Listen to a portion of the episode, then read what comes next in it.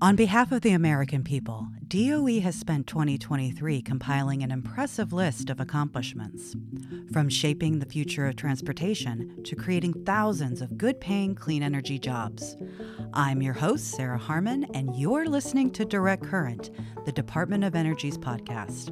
On today's episode, to discuss those great accomplishments, we have a very special guest joining us. None other than U.S. Department of Energy Secretary herself, Jennifer Granholm. Welcome, Madam Secretary. We're excited to have you join us here today. So glad to be on. I'm a big fan, so I'm glad to be participating. I can't think of a better person to do so. Also joining us today for the trip down memory lane will be Charisma Troiano. Hi, Sarah. Welcome, Charisma. Shall we dive into it then? Let's do it. Let's go. All right, let's go. podcast about energy.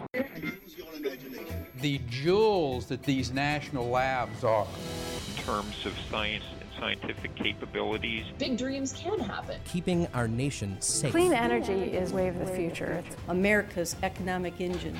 It's science. for the people. This is Direct Current. Right, Secretary, it is so good to be here with you. Um, and as we look back on 2023, which has been quite the year for DOE, for the Biden Harris administration, I'm really interested to know when you're sitting back and you're with your family and you're thinking back on 2023, what are you reflecting on as some of the accomplishments that Oh my God. you've been able to do? I mean, Charisma, as you know, so much has happened this past year since the passage of the Inflation Reduction Act and the bipartisan infrastructure law, which we call the President's Invest in America agenda.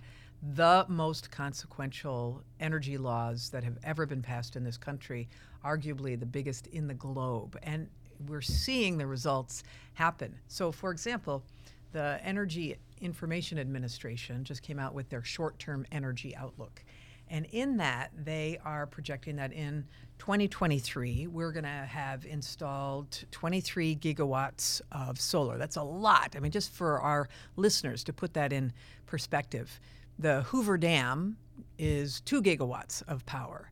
And just in solar in 2023, we have we have seen the deployment of 23 gigawatts. That's, you know, I mean, that's a significant number. It's over 10 Hoover dams. But then they're projecting that next year it's going to be another 37 gigawatts. So 60 gigawatts of solar alone just uh, in America because of this agenda, this Inflation Reduction Act. The incentives for deployment are irresistible. That's that would mean in the past, uh, in the two years of 2023 and 24, we would have ended up building the equivalent of 30 Hoover dams. I mean, that's impressive. amazing, Yeah. and that's just in solar.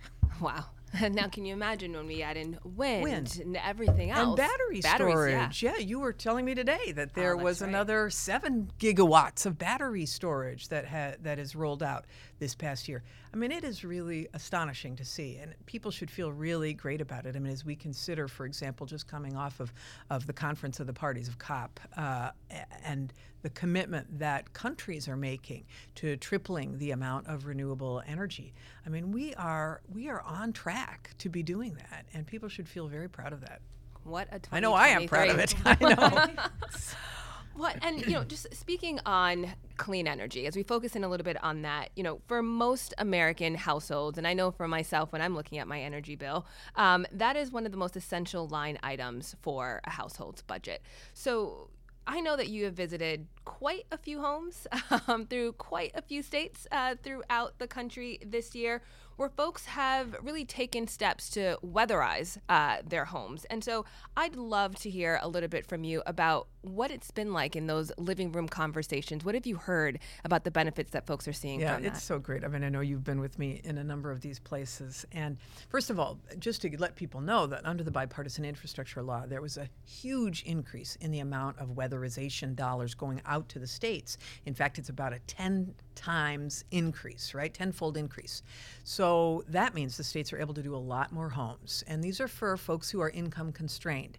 So a lot of times when they're doing their monthly budgets and they've got to really pay a lot more for energy, that obviously takes away from other things. So when I think about this visiting homes like the Tillmans in Georgia, and they were talking about how they have cut by weatherizing alone, they've cut in half their energy bill, their electricity bill, their gas bill, their water bill. In fact, the Tillmans alone are saving three thousand dollars a year. Wow. They it's it's huge for people who are income constrained. So, and that's just one example. There's thousands of these stories across the country, and this all gets to the point of how.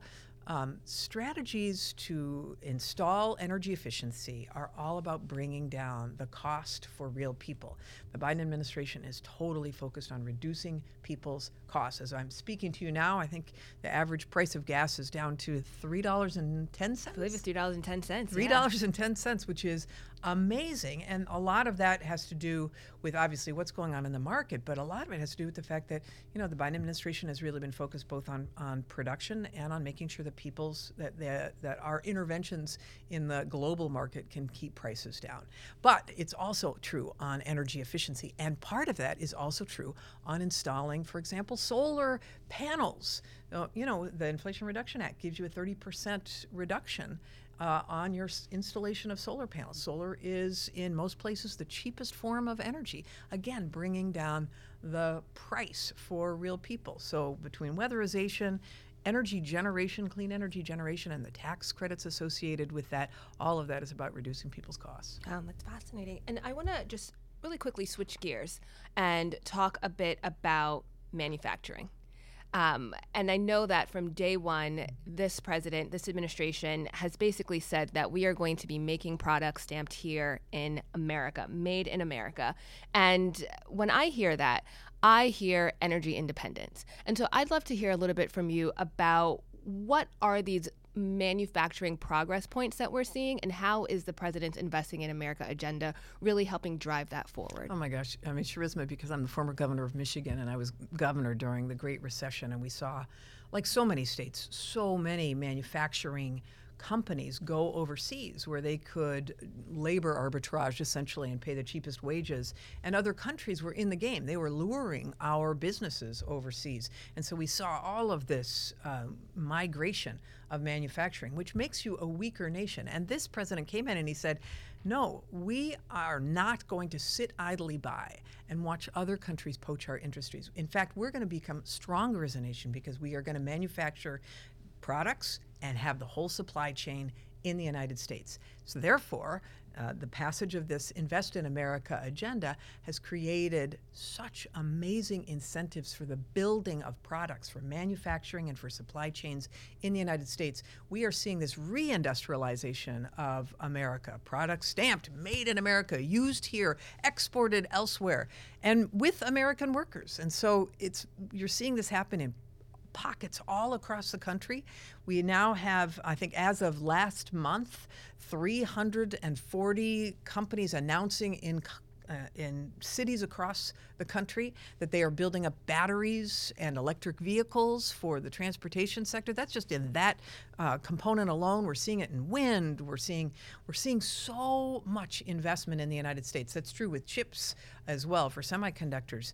So it's very exciting for me. I just I'm just so uh, so happy that there is an industrial strategy now that we're not standing by and just letting you know the global free market uh, take away our jobs because that's not happening anymore. Super exciting. gotta love a strategy Gotta love a strategy.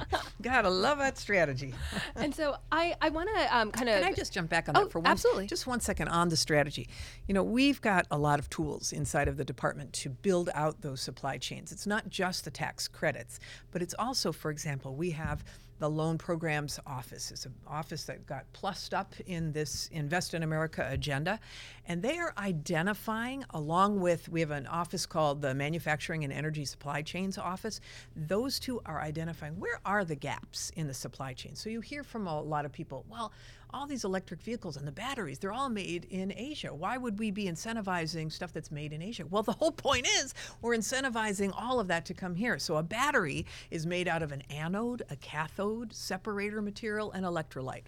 All of that has largely been in China. But we now have an incentive to do the whole supply chain here, and that includes the critical materials that are found inside of that battery. So the uh, loan programs office, the, our battery grants from the bipartisan infrastructure law are identifying those gaps and and rewarding companies who decide that they're going to locate and manufacture in the United States. Wow. Wow. It's great, right? It really is. I feel like I'm going to say impressive so many times during this recording. Impressive, right?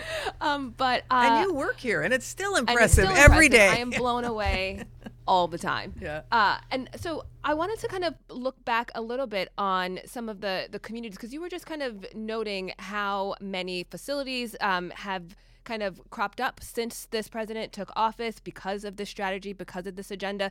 And I know that you have been to some pretty unique places, places like we're in West Virginia, for example. Um, these energy communities, how is the Biden Harris administration, this Investing in America agenda, really helping uh, those communities that have powered us for generations continue to do so in the future? Yeah, I mean, this is one of the key parts, the really smart parts of this strategy is to really identify communities that are uh, that have been left behind, that um, are in transition, that are fence line communities, communities that uh, have been in the shadows of power plants and breathing in unhealthy air. So that whole spectrum of communities that are challenged. There's incentives to locate these next generation clean energy manufacturing in those communities. So you mentioned Weirton, West Virginia. Of course, that's in Appalachia.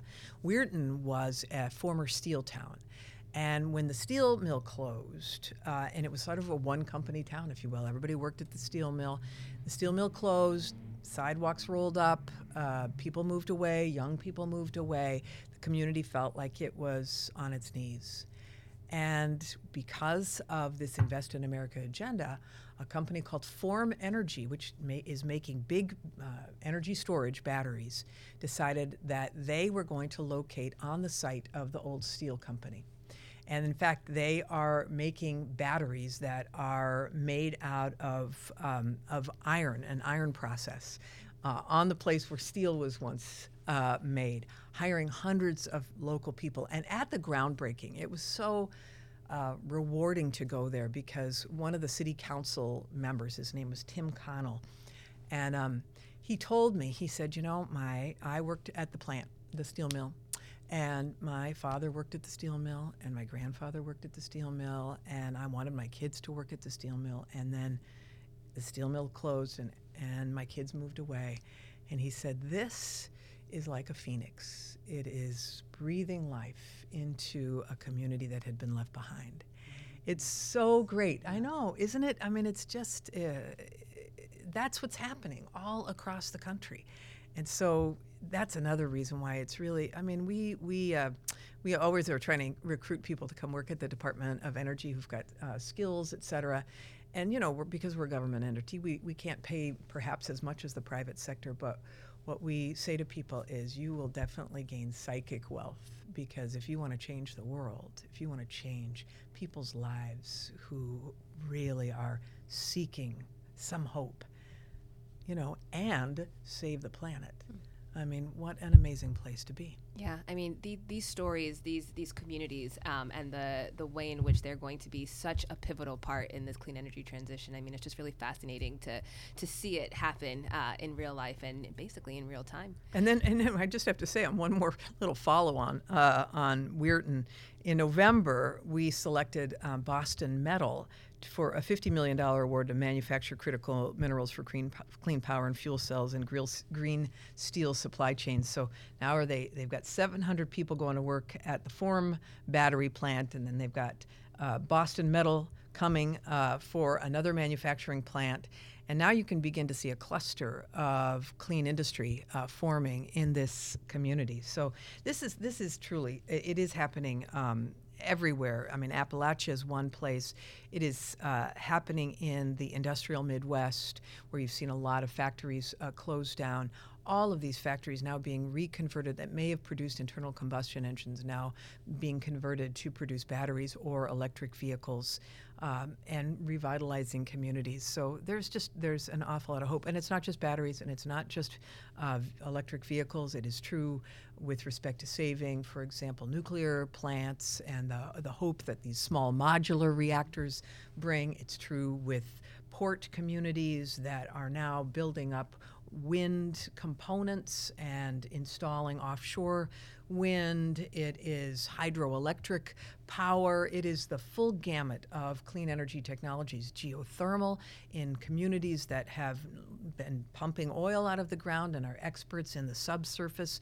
Um, the fact that they can now pull up energy in the form of heat beneath our heat, our feet, uh, for geothermal. Uh, that's very exciting. So so much is happening. I'm sorry to go on and on. No, no, not at all. I mean, communities you across the can't country. stop when you're talking know. about, So especially when it comes to the Department of Energy. Actually, something you So just true. said kind of touched my soul as somebody who's been here for te- 17 years. I am a mission driven person, and I say to everybody all the time, "Why have you?" When they say, "Why have you been at the department for so long?" It's because I'm mission driven, and I don't think that any.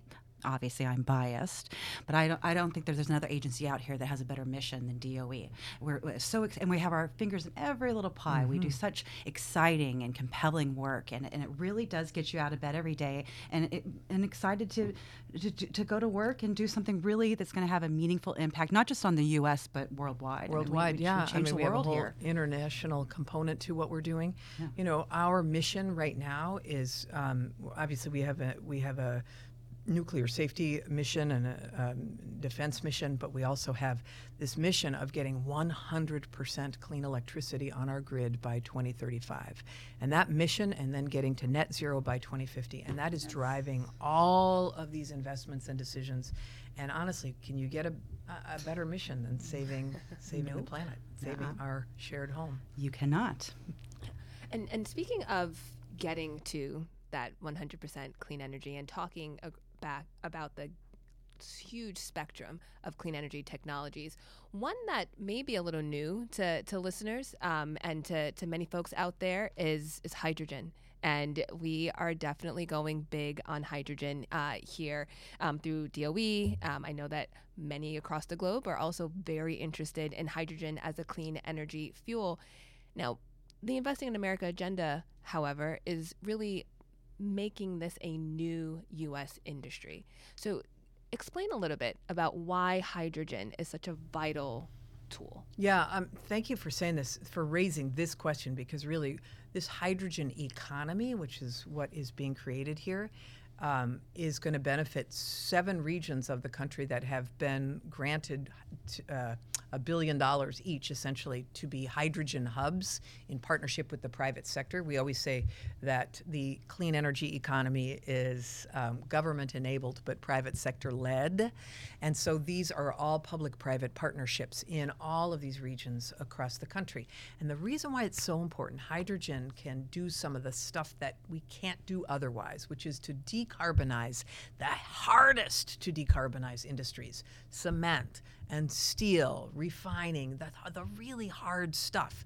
And so we want to make sure that, that that part of our greenhouse gas emissions is addressed. And so the hydrogen can come from a variety of fuels, if you will. Um, natural gas is one of them, um, but natural gas still has greenhouse gas emissions. And there's also some challenges with leaking of methane. So these hydrogen hubs, there's a couple of them that really focus on uh, that focus on natural gas, but they have to remove the greenhouse gas emissions. They have to sequester their uh, their carbon pollution, and they have to make sure that methane is not leaking. And those are again applied to industry that are used to um, hydrogen as a way of uh, helping to fuel. So that's one. Number two is hydrogen can come from renewable energy, and so if you are if you have uh, hydrogen that's powered by the wind or by the sun, it basically uses a process called an electrolyzer to split water. The water is H2O, two, two elements, two atoms of hydrogen to one, uh, you know, to one of oxygen. And so you take the hydrogen atoms and you um, you make hydrogen from them. And that is cl- called green hydrogen often. Uh, it's zero carbon emitting hydrogen. And that's a very exciting uh, process to be able to decarbonize using zero carbon energy. And then there's another one, which is you can also get hydrogen from nuclear power. And so that's also uh, often referred to as pink hydrogen. Um, but the bottom line is you can get hydrogen from a number of different fuels, and it's it's very important for decarbonizing the heaviest and hardest to decarbonize areas. And these these hydrogen hubs that you were mentioning, they're also fueling jobs in these areas. And I want to talk about that a little bit. I want to talk about the way in which when you and when the president and when the vice president think clean energy, they're thinking jobs. Um, I know that under this president, we have seen about 1.5 million jobs created already in manufacturing, construction, engineering.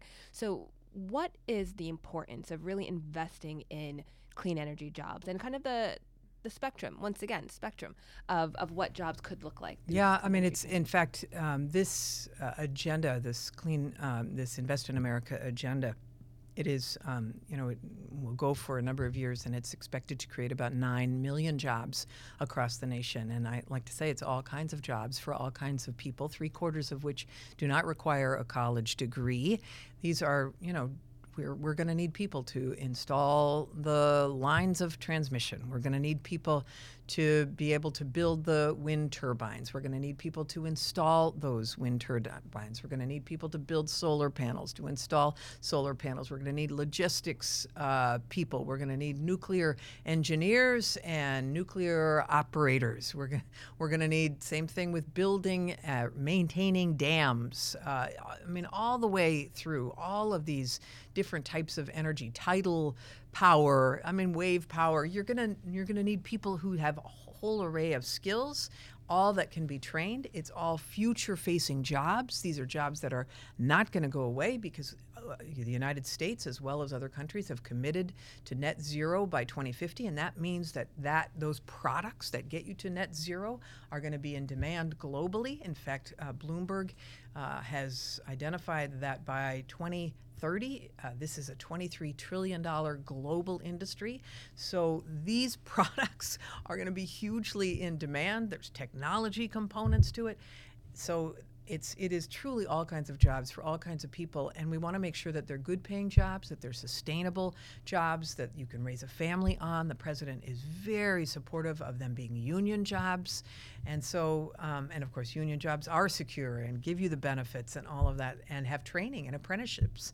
In fact uh, for companies that do uh, that are going to be building buildings for example a lot of construction jobs uh, for new factories uh, apprenticeships are rewarded uh, in the Invest in America agenda. So there's there's uh, an awful lot from um, from apprenticeships to actual uh, you know training to jobs in the field to jobs in factories to jobs building software to jobs designing, uh, installing.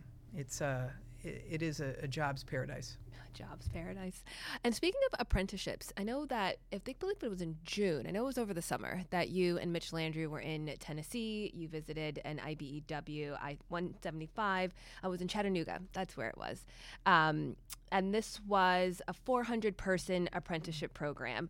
Um, I believe that they are representing about 3,600 electrical workers in Southeast Tennessee and Northwest Georgia, as well as Northeast Alabama just reflect a little bit on what you saw when you were there. Yeah, the, the IBEW, the International Brotherhood of Electrical Workers, are have been uh, have a whole training program on installing electric vehicle charging stations, for example, and so they were doing a lot of training on that. And the great thing is the they are recruiting from um, from high schools, from colleges, from the community, and because it is an apprenticeship program and you go in and you get paid to earn while you learn. And so you can be installing charging stations and learning about how to do that and getting paid uh, and getting that credential. So this is not just, and this is true with the linemen uh, that are being trained by the IBEW in uh, all across the country. It's true with um, those who are installing utility scale, in other words, large scale solar panels and solar systems.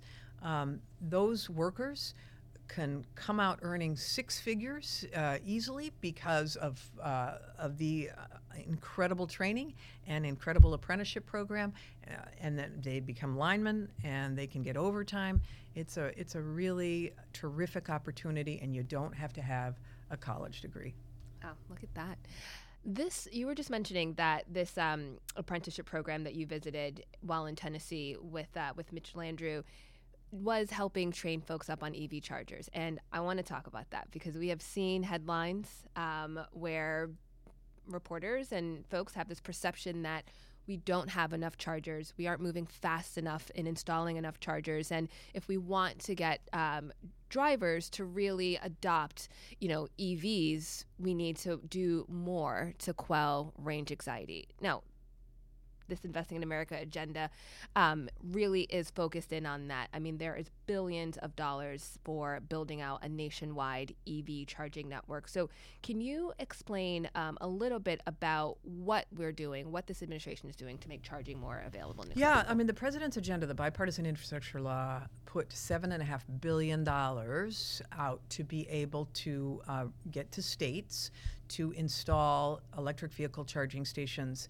in specific areas where the private sector has not already done so. So right now there's about 165,000 chargers out across the country um, through the private sector, but they're going to places often that already have electric vehicles. And so, what about those places that you know, rural places, uh, you know, places where um, people haven't picked up on electric vehicles? What about the ability to charge on long distance travel, et cetera? And so the Biden administration wants to fill in those gaps. The goal is to get 500,000 electric vehicle charging stations out across the country. Um, and the first tranche of money went to states to go along these transportation corridors. And the goal is to have one EV charger um, with multiple ports every 50 miles along the main um, transportation corridors. They need to be app enabled, super easy, so you can see what's what's going on, whether it's full, whether somebody's already using it, um, and and be able to go to it and access it quickly. The second tranche of money is going to be uh, going again, going through the states to go to areas that where EVs have not gone. So in rural areas, in urban areas, in for multi-family uh, dwellings, et cetera, so that wherever you go, it is not a question about whether you'll be able to find uh, an electric vehicle charger. This addresses, of course, what is known as range anxiety, and uh, the hope is that we can take down the fear of buying an electric vehicle by having these chargers be ubiquitous across the country. Yeah, now back again to having a strategy. This is an industrial policy. it's amazing. It truly is. Um, and I think, too, what's really unique about this one is that this is the first time ever that America has put this concerted effort together yes. to build out an EV charging network. So. That's right. I mean, we did this for the U.S. Uh, highway system this is 21st century infrastructure that is necessary and that the administration is taking this on. And we're seeing progress, right? Yeah, we there are. Were a couple we, of openings recently. In fact, I think this week, uh, Ohio had its first um, its first charging station that was funded through the bipartisan infrastructure law. They had a groundbreaking. We're going to have a couple more here in the next couple of weeks. And I think in 2024, you're going to see a huge amount of these ones that are funded by this effort really uh, popping up in states all across the country. Strategy and policy in action. Excellent. Um, and so, you know, Secretary, when we were talking uh, a short while ago about energy communities, um, you know, you were noting that the administration is really focusing in on making sure that those who have too often been left behind um, are actually part of and play a very pivotal role in this clean energy transition. Talk about how the energy department is connecting with these communities, actually bringing them along, having letting them have a seat at the table. Yeah, there's a couple of things that I think are important here. One is um, there. One of the opportunities, the grant opportunity, is something called Renew America's Schools, and it is going to underserved schools to to install energy efficient uh, um, equipment and make sure that the kids in those schools have access to the same kinds of uh, of, of, comfortable spaces that uh, kids in wealthier areas do. And so we were in Memphis. Um, you were with me, right? I was. Uh, it was so amazing. First of all, the day it was probably 100 degrees. And we go to this school and they gave us a tour. And one of the things that they wanted to do with their funding, and we gave them, I think it was $9 million that went to this school, something like that. Um, they wanted to replace their windows. Well, they showed us the windows. The windows were like these plastic windows that were all, um, you know, blackened out. Yeah, they could kids couldn't even see out of them. The, the the lights in the school weren't working. The HVAC system, was importantly, was not there. working. I mean, what kids have to it's hard enough to learn, but when you have to learn in an environment that is that is horrible physically. So the, they were thrilled. Now this program was to- this program, this Renew America Schools, where all these schools um, put in applications, was way oversubscribed, which tells you what the need is out there for schools. So in communities, whether it is places where people gather like that, or making sure that the communities themselves have a seat at the table in these big projects. So, for example, we are requiring for the first time ever that those who are seeking grants from the Department of Energy enter uh, uh, in, in, have a community benefits plan, meaning the community. Uh, they, are they engaging with them? Who, are they at the table? Do they have good, strong uh, labor standards? Are, are, are people from the community going to be hired? Are they going to be trained? What is the what is the benefit to the community that is that is um, going to be presented by this applicant? And and 20% of the grant opportunities are going to be graded on the strength of these community benefit plans. So it's a way you know, we, we often talked about we often talk about structural inequity, and uh, it's a way for us to try to heal, to try to embed some structural equity, uh, especially for communities that really um, have been on the margins and have, you know, have disproportionately borne the brunt of, of pollution to be actually at the at the front of the table when it comes to the benefits of this clean energy economy. Yeah, and, and you make it a point to to make sure to visit these communities. I know you recently came off of a tour um, or a visit rather uh, to the river parishes in, in Louisiana. You were in Port Arthur in Texas, and so I think that's that's another sort of very key example of showing action to strategy, action to plans. Of you know, it's not just lip service. You know, sitting there making sure that there are these conversations so folks are really aware of the work that this agency is yeah, doing. and I think it's it's just so important to hear the lived experience of people who have been negatively impacted by the current energy system so that we don't repeat the lessons of the past. And if, you know, if you're living a stone's throw away from a you know, an oil and gas storage tank, or you're living under a, you know, a, near a distillation unit or, or flared uh, stacks where, um, you know, uh, particulate matter is is raining down. You know, it's no wonder they call these areas Cancer Alley. And so, how can we help to ensure that those, you know, the particulates from diesel trucks, for example, if we electrify those trucks, those trucks are not only quieter, but they're not emitting those cancer causing particulates. And what a great thing that is for those communities to, to ensure that their air is cleaner through technology. And, you know, going back to lived experiences and hearing from people directly, mm. I want to finally touch on your travel and your visits to Puerto Rico.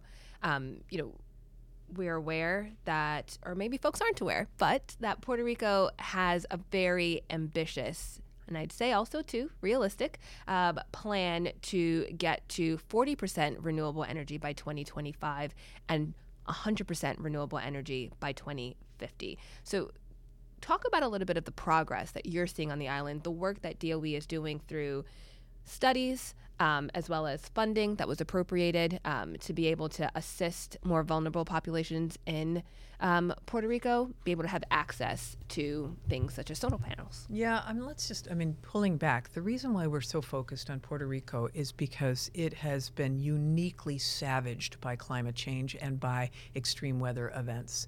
Hurricane Maria five years ago, uh, earthquakes after that, Hurricane Fiona. It, it, they already had a terrible energy system, and it was only made that much worse by these hurricanes. And so the president went down after Hurricane Fiona and said um, that the Department of Ener- Energy should help lead to get to their goals of, as you say, 40% um, by 2025 of renewable energy, clean energy. So it's very exciting because um, we went to we've gone to um, a, a, number of communities. I think 20 communities on the yeah, on the in, island. Just in 2023. Yeah, just in 2023. Yeah, speaking to homeowners and commun- in community centers, we've gone. Uh, we've heard from everybody from industry to uh, folks who are really living on the margins particularly communities, uh, people with disabilities, who are the, the hardest hit during a hurricane. Because if you have a if you have a machine, uh, if you have a machine-based disability and you need a, a, breathing machine, et cetera, and you don't have electricity, and you're out, you know, I mean, some Hurricane Maria, people were out for months uh, at a time uh, without power. I mean, it is it's a question of life and death. Yeah, and you've went to hospitals and medical centers yeah. while on the island right. who either did not have access to solar and backup storage, and those who did, right. and kind of that stark difference and of people exactly died. what you're saying. People died. I mean, it's just you know, it is a question of life and death. I mean, for honestly, in many places in America, access to solar power is about cheaper power, and that is true. But in Puerto Rico, it is a question of life and death it is a question of resilience, of, of being able to have access to your phone, you know, to charge, et cetera. So anyway, the bottom line is uh, the Congress um, said that we would, uh, that passed uh, an appropriation for a billion dollars to be um, applied to p- rooftop solar in Puerto Rico. Um, and so we are rolling out this program. It'll serve uh, uh, about 40,000 of the most vulnerable homes. At the same time, um, Puerto Rico is taking advantage of these tax credits as well. And so there is, when we were there last in November, 100, the 100,000th home had um, installed solar and storage, importantly. It's not just solar panels, it's solar and storage because, of course, that creates the resiliency. So we're very excited by what is happening. There's a lot of work still to do, but, um, you know, Puerto Rico, uh, you know, 40 or plus percent of Puerto Ricans live in poverty, and um, it is a vulnerable island. And the ability to be able to provide this is a gift uh, to not you know it really is a it's a gift to those of us who are able to help. Uh, it's really uh, an amazing place to be with amazing people. Love Puerto Rico, and uh, hopefully we'll be um, significantly helpful in re- helping them reach their goal. Well, that about wraps it up for this year. Before we finish off this end of year episode of Direct Current, I'll leave you with the last word, Secretary Granholm. Do you have any last reflections on a very productive year at the department or what you're looking forward to in 2024? Well, let me just say, you know, as I say to our team all the time here, this is such an amazing time to be working at the Department of Energy with resources to be able to really help and impact uh, the globe and this country and communities. And um, I would just want to put out a pitch. Um, we are always looking to hire folks who are interested in the mission and who've got, um, you know, a variety of skills. We have a Clean Energy Corps, um, and we are. I encourage people to go to our website to be able to do that because this is a place to work that is second to none, and uh, it's a privilege to be in this in this space at this time under this administration, and I welcome others. Well, I think we can all agree with that. Absolutely. That's it for another episode of Direct Current. Thank you to our guests, Secretary Jennifer Granholm and Charisma. If you want to learn more about DOE's accomplishments this year, check out our show notes. You can find those, along with our other episodes, at energy.gov/podcast. Direct Current and our episode artwork is produced by me, Sarah Harmon. This episode was written by Charisma Troiano, Usha Sahai, and Amanda Finney. Video and sound editing by Connor McCabe. This is a production of the U.S. Department of Energy, published from our nation's capital in Washington, D.C. Thanks for listening.